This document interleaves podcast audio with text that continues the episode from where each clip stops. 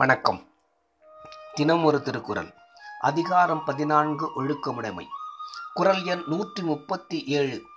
ஒழுக்கத்தின் எய்துவர் மேன்மை இழுக்கத்தின் எய்துவர் எய்தாப்பழி. பொருள் நல்லொழுக்கத்தால் யாவரும் அடைய முடியாத மேன்மையை அடைவர். ஒழுக்க கேட்டால் யாவரும் அடையக்கூடாத பழியை அடைவர். விளக்கம் எய்தா பழி என்பது மனிதர் அடையக்கூடாத பழி என்பதாம். இசை ஒழிய வாழ்வாரே வாழாதவர் என்றும் வசையொழிய வாழ்வாரே வாழ்வார் என்றும் கூறியமையும் அறியலாம்.